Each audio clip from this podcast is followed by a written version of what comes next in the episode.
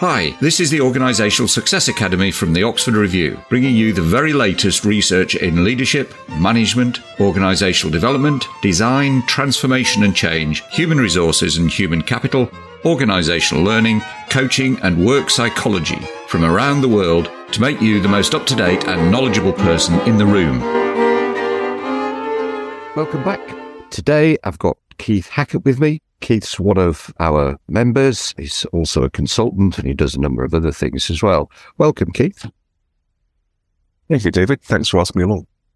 No, it's a pleasure. Can you just give us a bit of a flavour of who you are and kind of what you do and add a bit of context to the conversation that we're going to have around sure. um, the goalpost model? Yeah. Well, I suppose in essence, I am a serial, uh, not serial killer, but a serial consultant in as much that I do, um, have done for the last 20 odd years, interim consulting of one description or other, but mainly organizational development, organizational change, project management and program management, predominantly within healthcare for both public and private sector. And I've done some of that. Most of it's been in the UK and some of it's been done in the Middle East. And as part and parcel of my own, I suppose, personal development, my own professional development. Some years ago, I was trained as a coach in the GROW model at the London School of Coaching associated with the University of Strathclyde. So it was verified and certified by Strathclyde. And I've used coaching as part of my project program and management consultant practice ever since. And that's really what led me to tour, to be frank with you, in terms of that combination of competence and knowledge and experience. And that's how I got, got to meet you. So here we are. Yeah. okay. So the goalpost model, can you just give us an overview and kind of explain? Uh, be great. Yeah, as I'm sure any coach is, who is looking at this will say, oh, that looks very familiar to me. And it's very familiar because it is based predominantly upon grow. So some years ago, I was asked by a London hospital to do a turnaround on a very delayed project.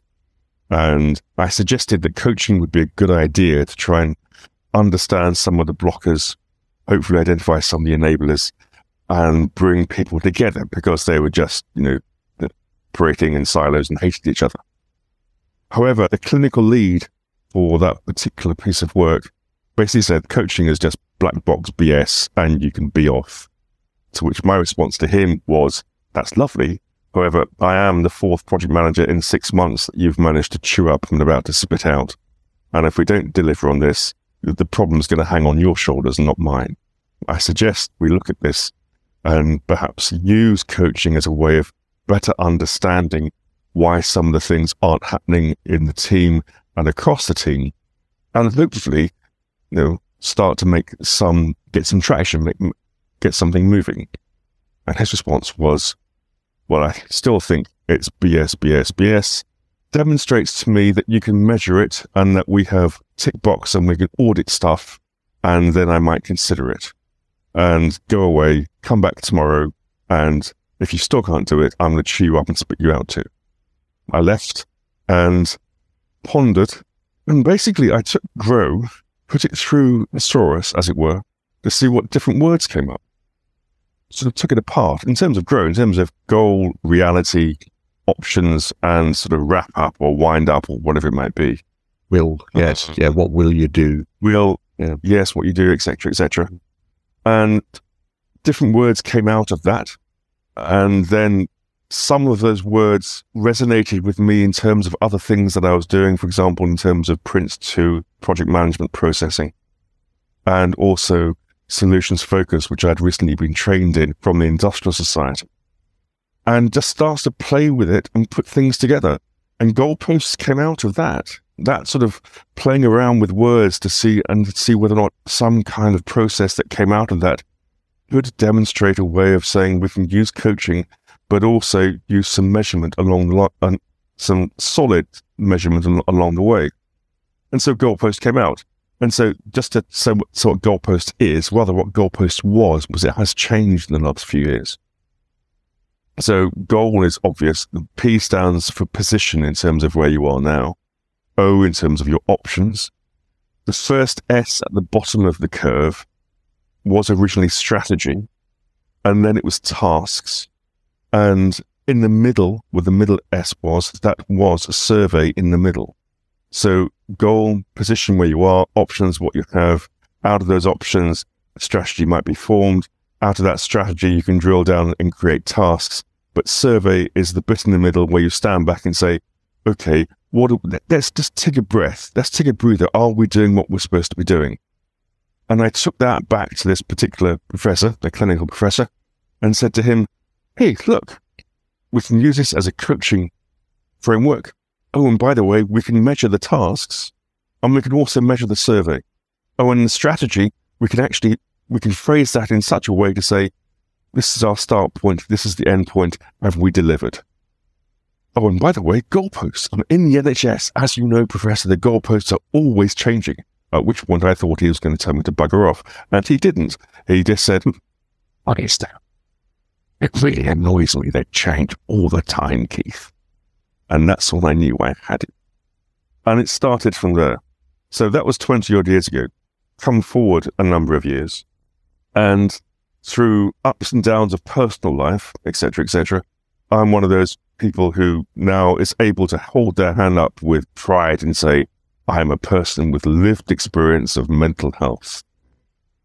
And a few years ago, you couldn't do that because of COVID and whatnot. It's, it now seems to be reasonably, it's great actually that it can do that, frankly. But would it continue? Or is this too much detail to begin with? No, no, continue. Yeah, because it's part of the story and it's important, and you're it using it in that context. You're using it in a mental health context within health organizations. So yeah, it is because what happened to me personally was that I found a particularly dark. I was diagnosed with depression years ago. I mean, 2008 or whatever it was. I've always been one of those sort of dark, insular kids who sort of did his own thing and, and, was a bit of an introvert and, oh, is Keith all right? Yes, he's fine, blah, blah, blah, over the years and whatnot. Christ what else. And God, didn't mean to blaspheme. So then but a few years ago, I found myself in a very bad place to the point where I wasn't sectioned, but I was receiving psychiatric care on a weekly outpatient basis.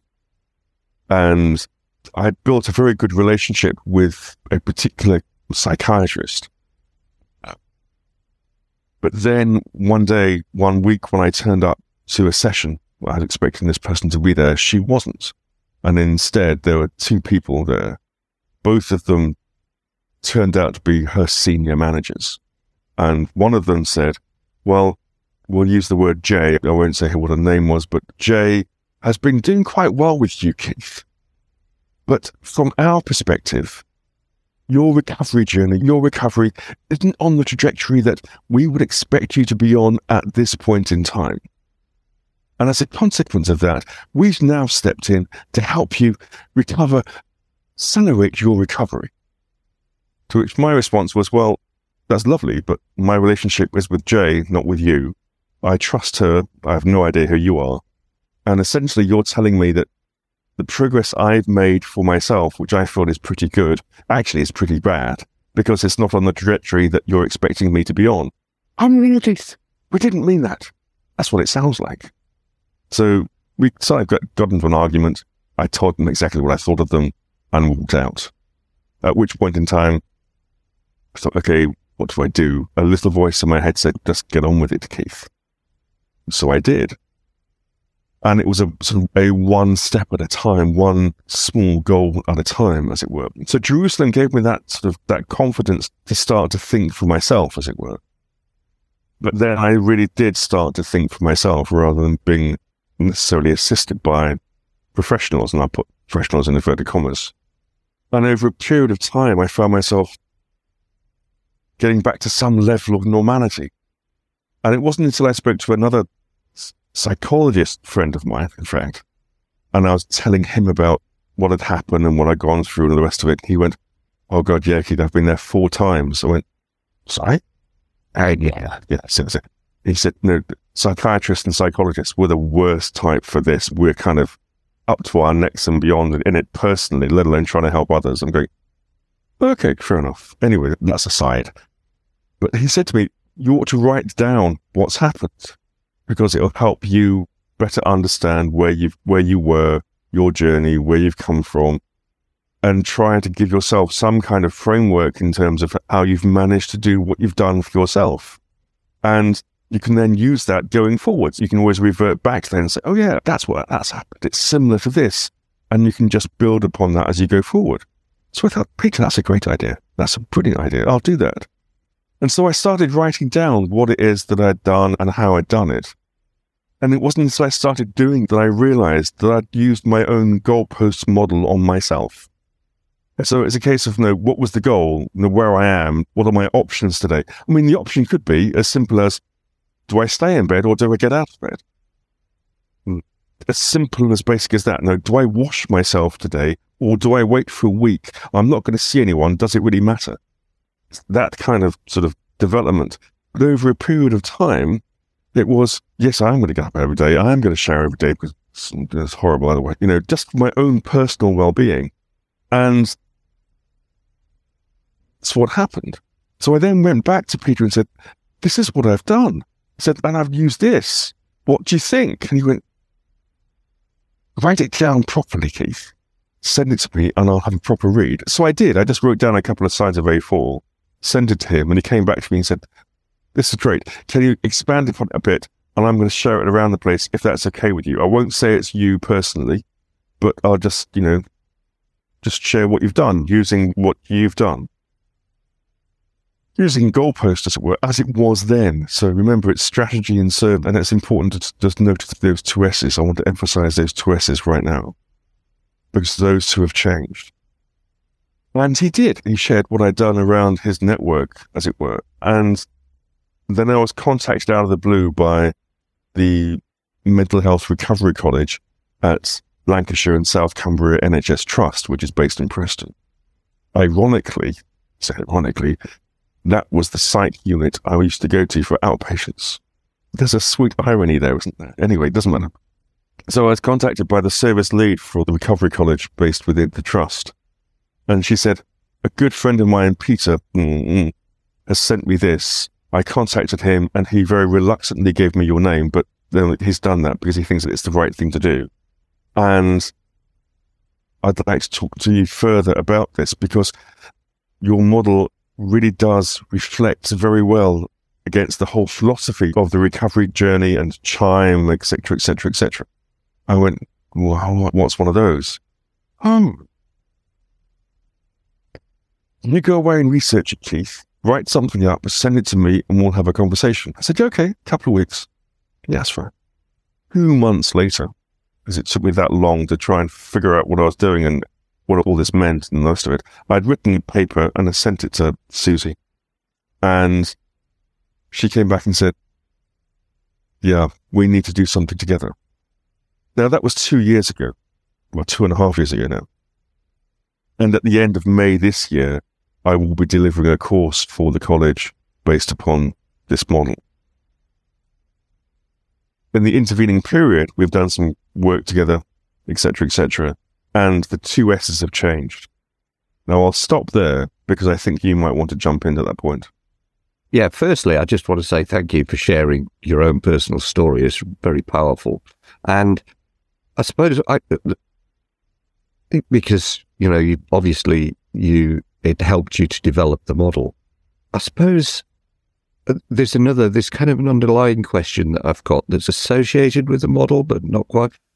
Over that period, looking at it now, and mm. just thinking about the context of coaching and um, what we're talking about with the model, what did you actually, what was the learning that you took from that period for yourself? I found that the early conversations, before I found myself in the place where I was receiving weekly intervention on a three, four month sort of program of activity you know, in terms of psychiatric help. Up until then, I had been wavering left, right, and center. Gone to see the GP. The GP then referred me into mental health services. And the first person I met, another psychiatrist, essentially said to me, This is waiting three months to see this person, by the way. Okay, Keith, we've got 15 minutes. Tell me what's wrong. I saw this, this, this, and this. Right. Um, do you sure the point of suicidal? Well, actually, yeah, I do.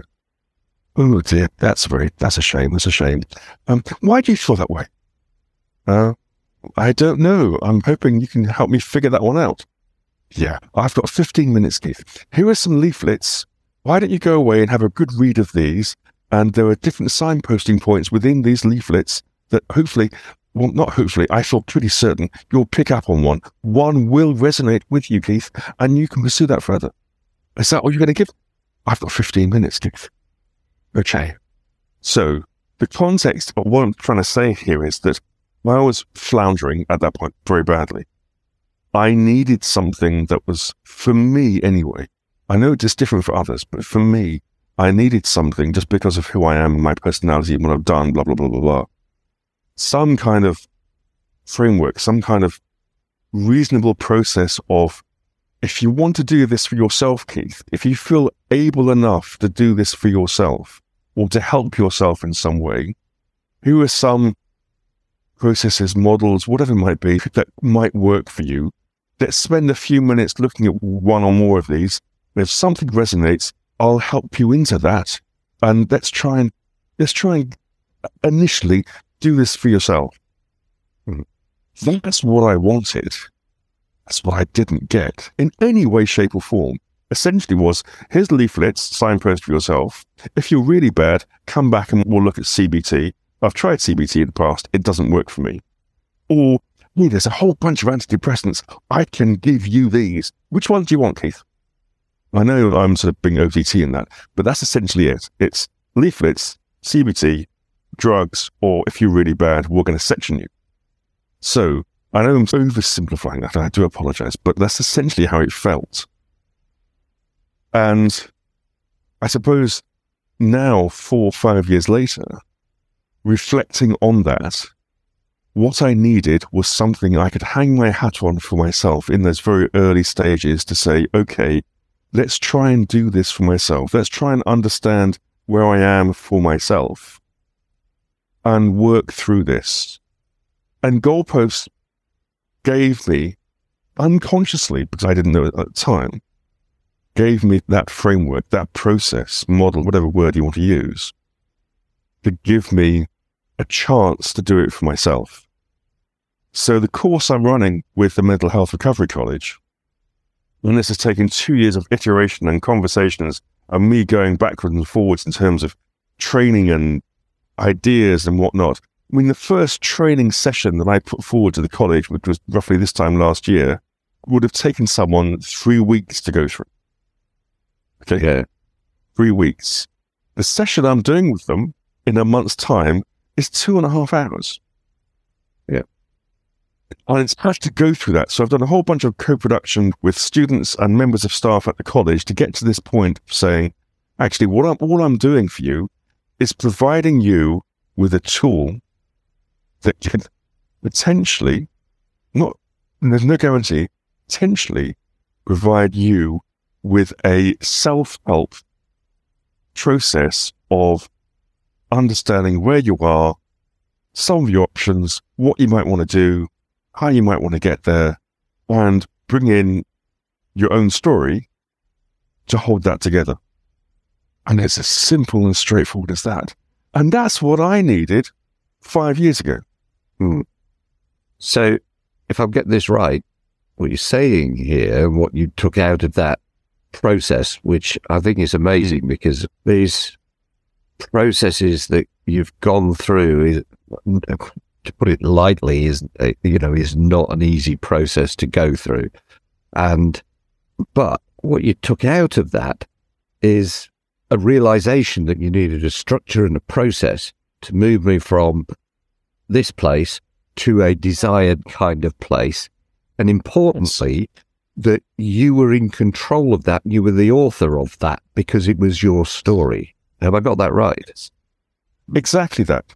What it did for me, if you wish, was to help me realize that each step that I made was good enough for me to build upon. And that gave me confidence in doing something else. And it's built upon that. So four and a half years ago, I was essentially suicidal. I've just been offered a contract, I won't say where. It's on a 300 million pound central government program to deliver a wicked problem or try to solve a wicked problem over the next five years. Yeah. So I've gone from, hey, I want to kill myself to being a functioning, reasonably confident, quite resilient, far happier, frankly, far more communicable human being. I'm not saying that goalposts is a great magic wand.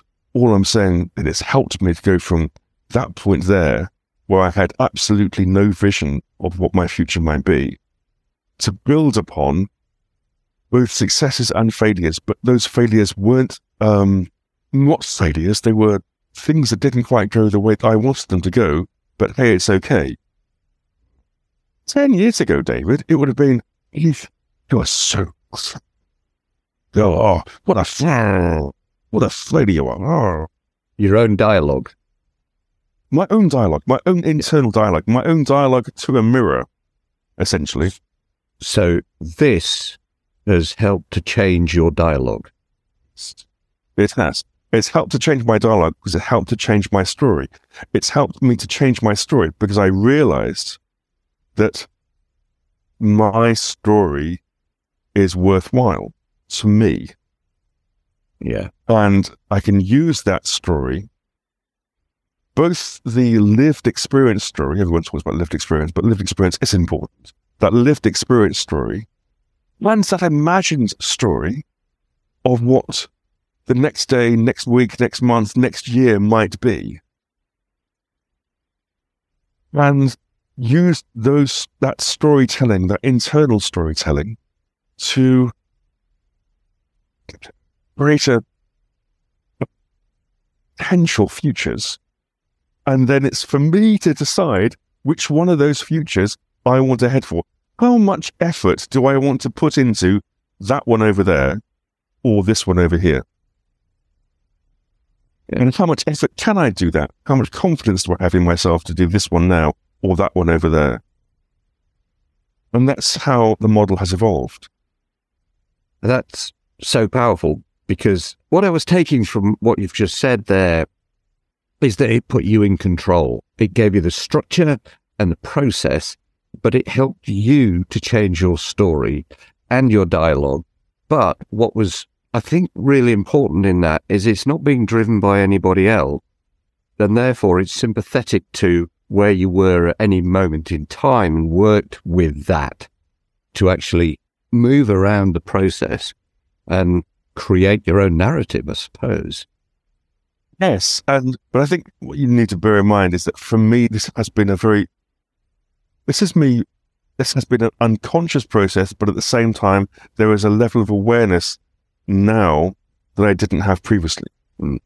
Yeah, And you wouldn't have had in those days. Yeah. No, exactly. So if you wish, I needed to hit that absolute black wall, as it were, that rock bottom if anything, for the awareness to be to kickstart, as it were. Because without me understanding where I was, what I was doing, where I was going to do, go to next, and have that sort of awareness in my head, as it were, it's activity that there needs to be a level of consciousness associated with it because you need to make those conscious choices, those decisions, those create those stories. I think what's important to say is that as a consequence of working with the college, the two S's have changed. Because if you remember, it was Yeah. goal, position, options, Yeah. strategy, tasks, survey in the. Just before you get into that, so. I just want to just make a comment really about your experience about that, as you've described it. The black wall is quite common. It's known as a catabasis. It's kind of that point at which people get to the lowest point, and then they start to build up again Mm. from that point. But it's not a, it's not like a straight trajectory. Oh, It's not. you will well know. No. Um, but it's pretty common kind of experience that I've, there's nothing left. And then that building. And I do think that what you're saying is really important here is that it's actually be- kind of rebuilding a narrative and rebuilding a story about ourselves. And it, it's very powerful the way you've described this because your journey through this process was a kind of an iterative process that as your confidence was growing and developing, and I'm sure, and you haven't said this, but I'm sure there will have been bumps in the road and it'll have gone up and then down again. Yeah. But it enabled the narrative to move with that. Yes, yes it has. And I'll give you a prime example of that bump in the road as of now in terms of 2023. Hmm. I recently, I was on a long term contract with a local authority from mid 2021 until the end of 2022.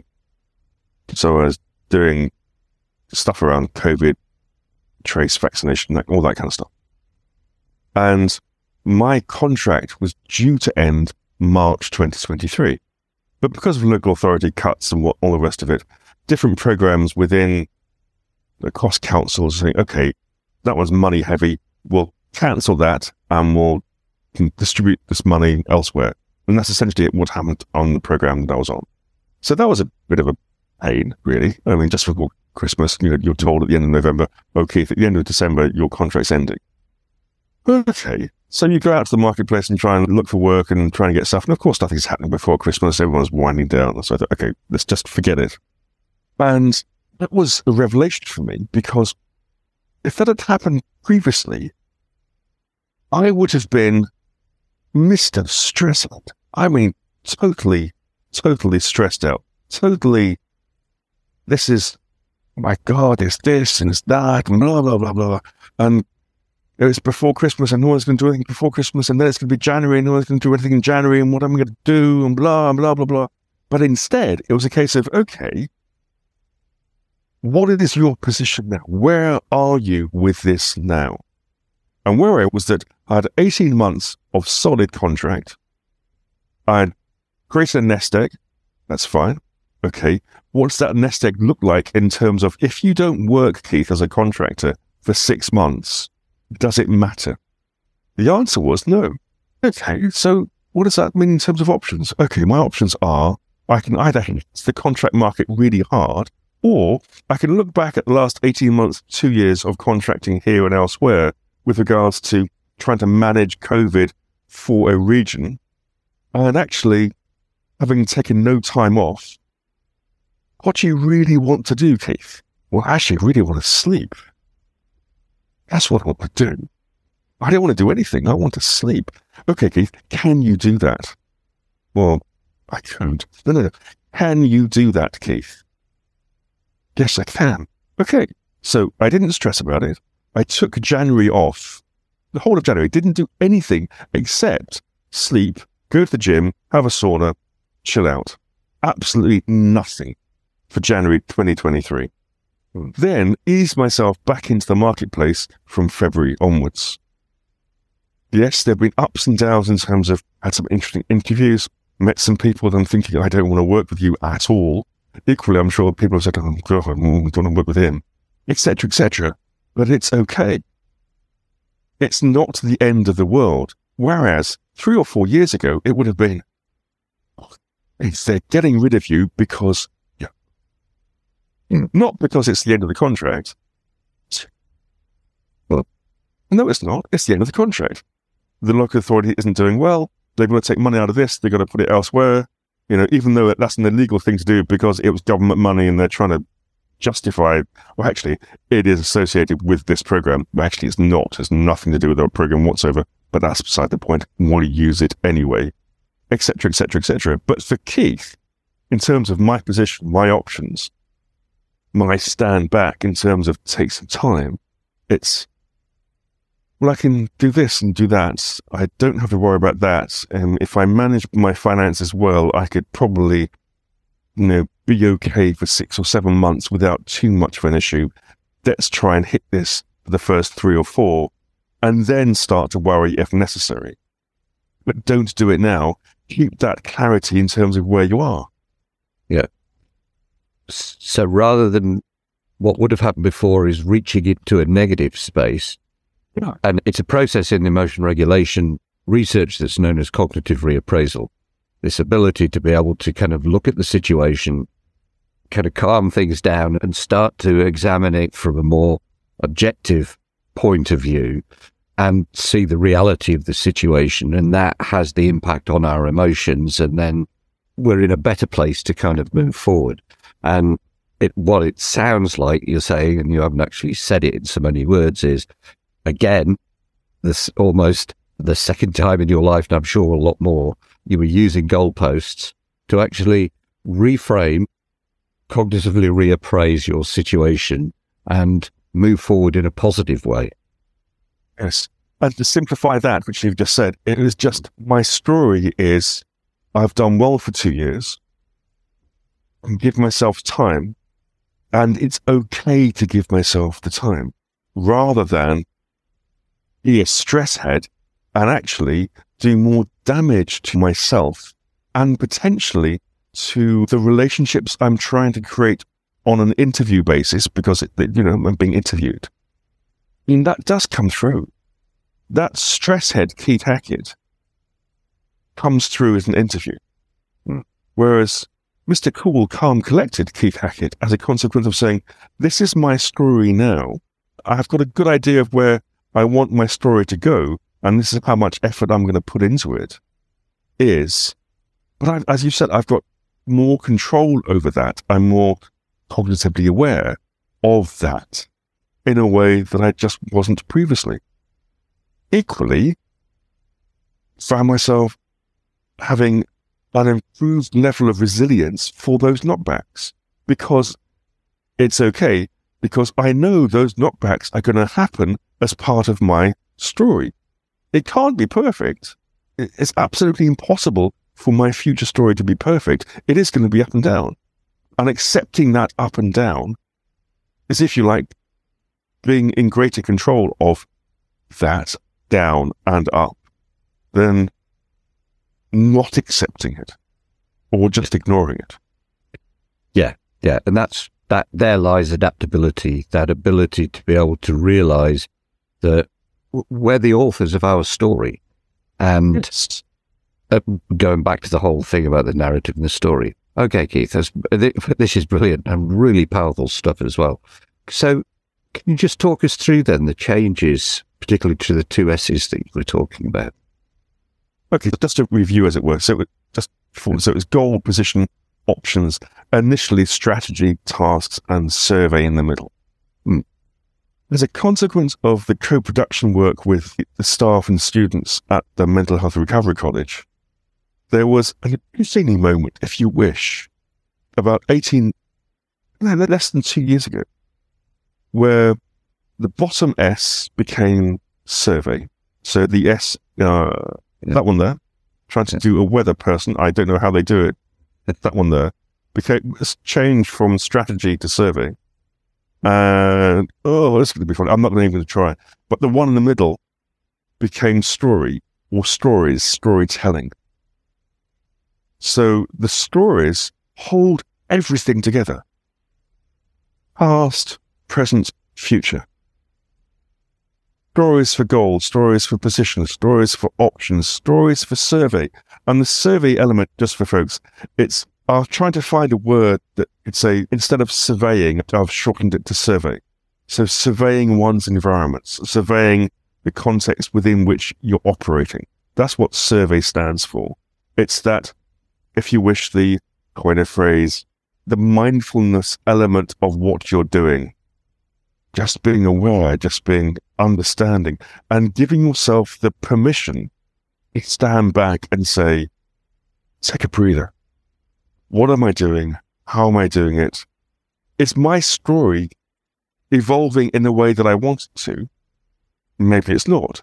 What do I need to do in order for that to happen? Should I wish to keep that story going? Or, given the options that I've already created for my stories, hmm, which way do I go now? And if my goal changes as a consequence of that, it's okay because it's my story. I don't give a monkeys about anybody else. It's my story. What the goal is, is my goal. That's it.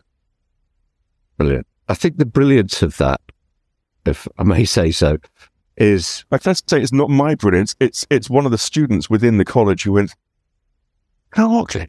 And she is a teacher who had basically had massive burnout, was in psychiatric care in, in sort of closed environment, and has slowly built her life back. When she first saw this, she went, Oh God, that's brilliant.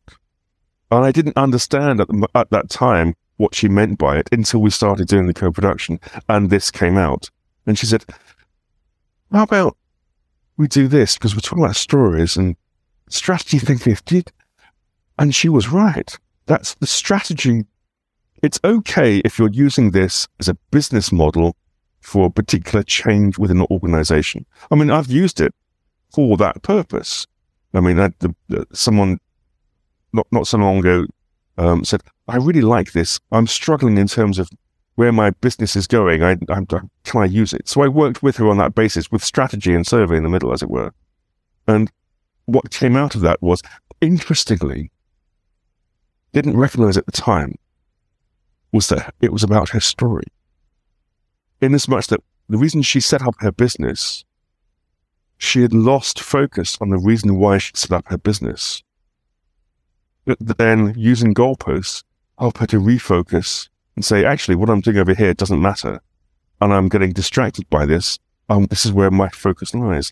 So in essence, it was her reframing her story.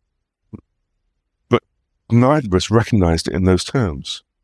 And it wasn't until a couple of, a few years later when I was working with one of the students from the college a very, you know, very bright, very, very intelligent woman, ex-head teacher. And we started just talking about this. We are talking about stories. And we just played around with it. And we, yes, let's go for it. Let's just put it there, change it around, see what happens. And it's so much better now. It's so much more powerful as a model now, as a consequence of making that change. Mm. And even when I was using it in terms of strategy and surveying, I always felt this is far too process. It's lacking emotion. Putting stories into it brings the emotion in. And it's the emotion that actually drives it. Well,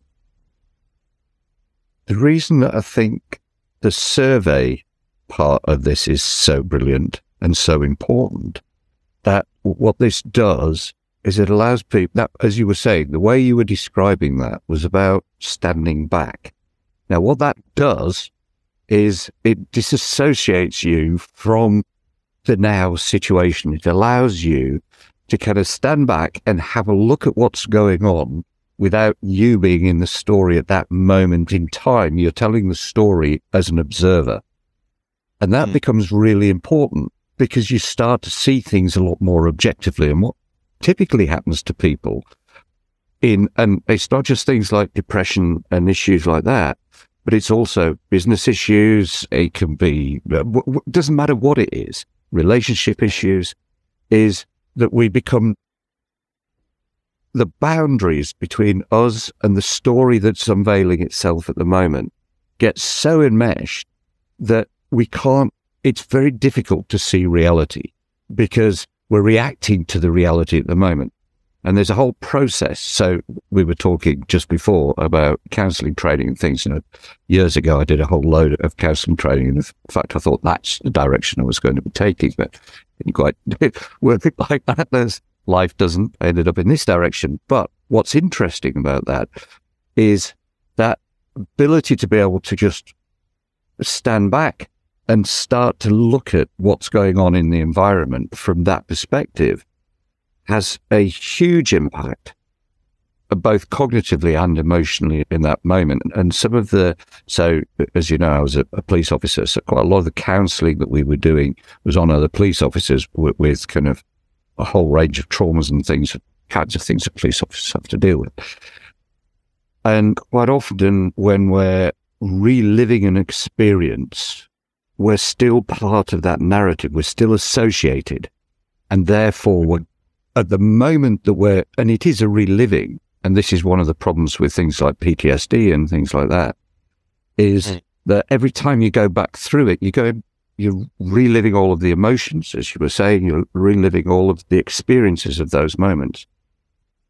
And it's hard, as you well know, it's very difficult to see out when you're in those emotional places. And it's like a funnel. But what the survey does, as I say, it's the disassociation, and you start to be able to see things more clearly and a little bit more objectively. And that's why I think that is so brilliant. And I also think that, in this personal opinion, that the idea of the story is really powerful, really powerful. So I think those changes are oh. immense, actually. They are, and it's it was it was just as I said, it was the epiphany moment. It was this light bulb moment of, oh my God, that's what this is about. That's what it was a recognition that telling stories is so important. And I know many, many years ago, and it's still the case now, isn't it? That everyone talks about corporate stories and all the rest of it. And when we use the corporate story to help with the marketing and whatever. And to be honest with you, David, there were times I looked at that trend, sometimes, was the late 90s, early 2000s, wasn't it? Of business telling stories. I Thought it was a bit that sounds great, but it's a bit, you know, there's a bit of marketing puff going on, on going on here, blah, blah, blah, all the rest of it. But when you drill it down to a personal story and then look at stories that are told as part of culture, i.e. those, those historical stories, that verbal experience that indigenous tribes use to inform the next generation of actually, know, this is how we came about and this is why it's so important. And storytelling and this is where you sit within this story now, but you're now creating this story for us as a tribe, as a whatever it might be. They can be immensely powerful. Yeah. And, and informing in a way in terms of guiding, for want of a, want of a better word. And it's great that we tell stories. We tell stories to each other all the time. We read stories. You know, we write stories. People make lovely livings out of writing and telling stories then why not embrace our own personal stories in the same way? This is one of the things I say to my students quite a lot. The biggest industry on this earth is the storytelling industry, bar none. You know, you think about all the books, the films, the television programs, even the news. The news does not present a series of bullet points about what's going on. They present a series of stories. They go to the extent of sending some poor hack out into the dark and mm. rain in order to contextualize the story. To, it's part of the story. Now, one of the things, and this may or may not help with the model, and because it's a living thing and it's developing, which I like about it, is one of the things that we used to do with trauma victims with the police is that we used to get them to tell a story from different perspectives. And one of those perspectives was a benevolent other that was like an angel or something that was sat on top that could see everything. But it, again, it was that disassociation that was so important in that process. And then having a look at it from a different angle and a different angle enable the person just to kind of remove themselves, particularly in stories of trauma, enough hmm. to start that process that we were talking about earlier on around hmm. cognitive reappraisal. And that's really powerful. And I think the model's very powerful as well. I want to kind of keep in touch as it develops. Oh, yes.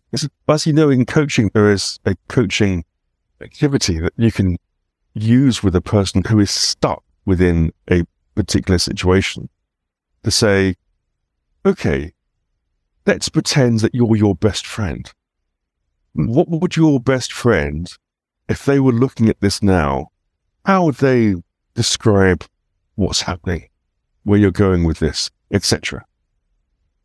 And as soon as you say that to someone, I go, oh, yeah, well, um, oh yeah, David will be so pragmatic. He would say this, this, this, and this. And it's, you know, Keith, why are you even focusing over there? You should be focusing over here.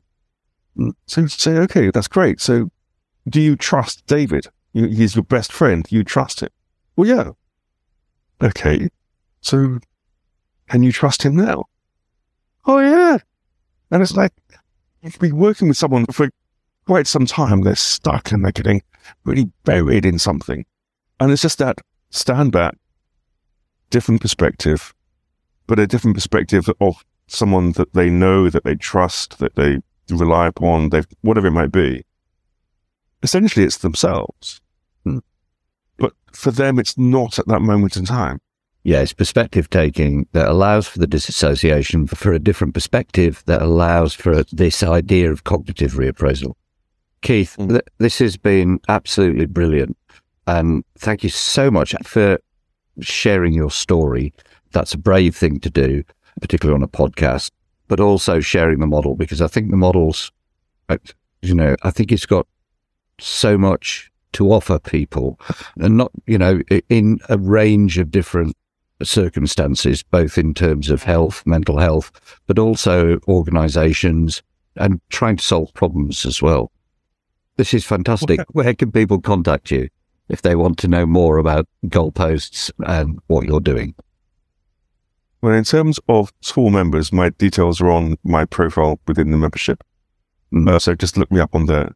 If you want to and you're able to use QR, the QR code behind me, hopefully on the screen that you can see, does actually operate, does work. It will come up as an unverified site, but it's okay. It's just because it's a small microsite. But that will then provide a little bit of detail about what Goalpost is, how it's been used already, and an info at email address, which comes directly through to me. So I can pick it up from there as well. Brilliant. So yeah. Again, thank you so much. Thank you so much for sharing your story and the model. This has been brilliant. Thank you, Keith. Thanks, David. It's been a great morning. Thank you so much. Yeah. Thank you for listening to the Oxford Review podcast. For free research briefings, audio and video research briefings, research infographics, and a whole lot more, visit oxford-review.com. That's oxford- or dash review.com. And please subscribe, rate, and review this podcast. It would mean a lot to us to have your feedback so that we can make this podcast even better for you.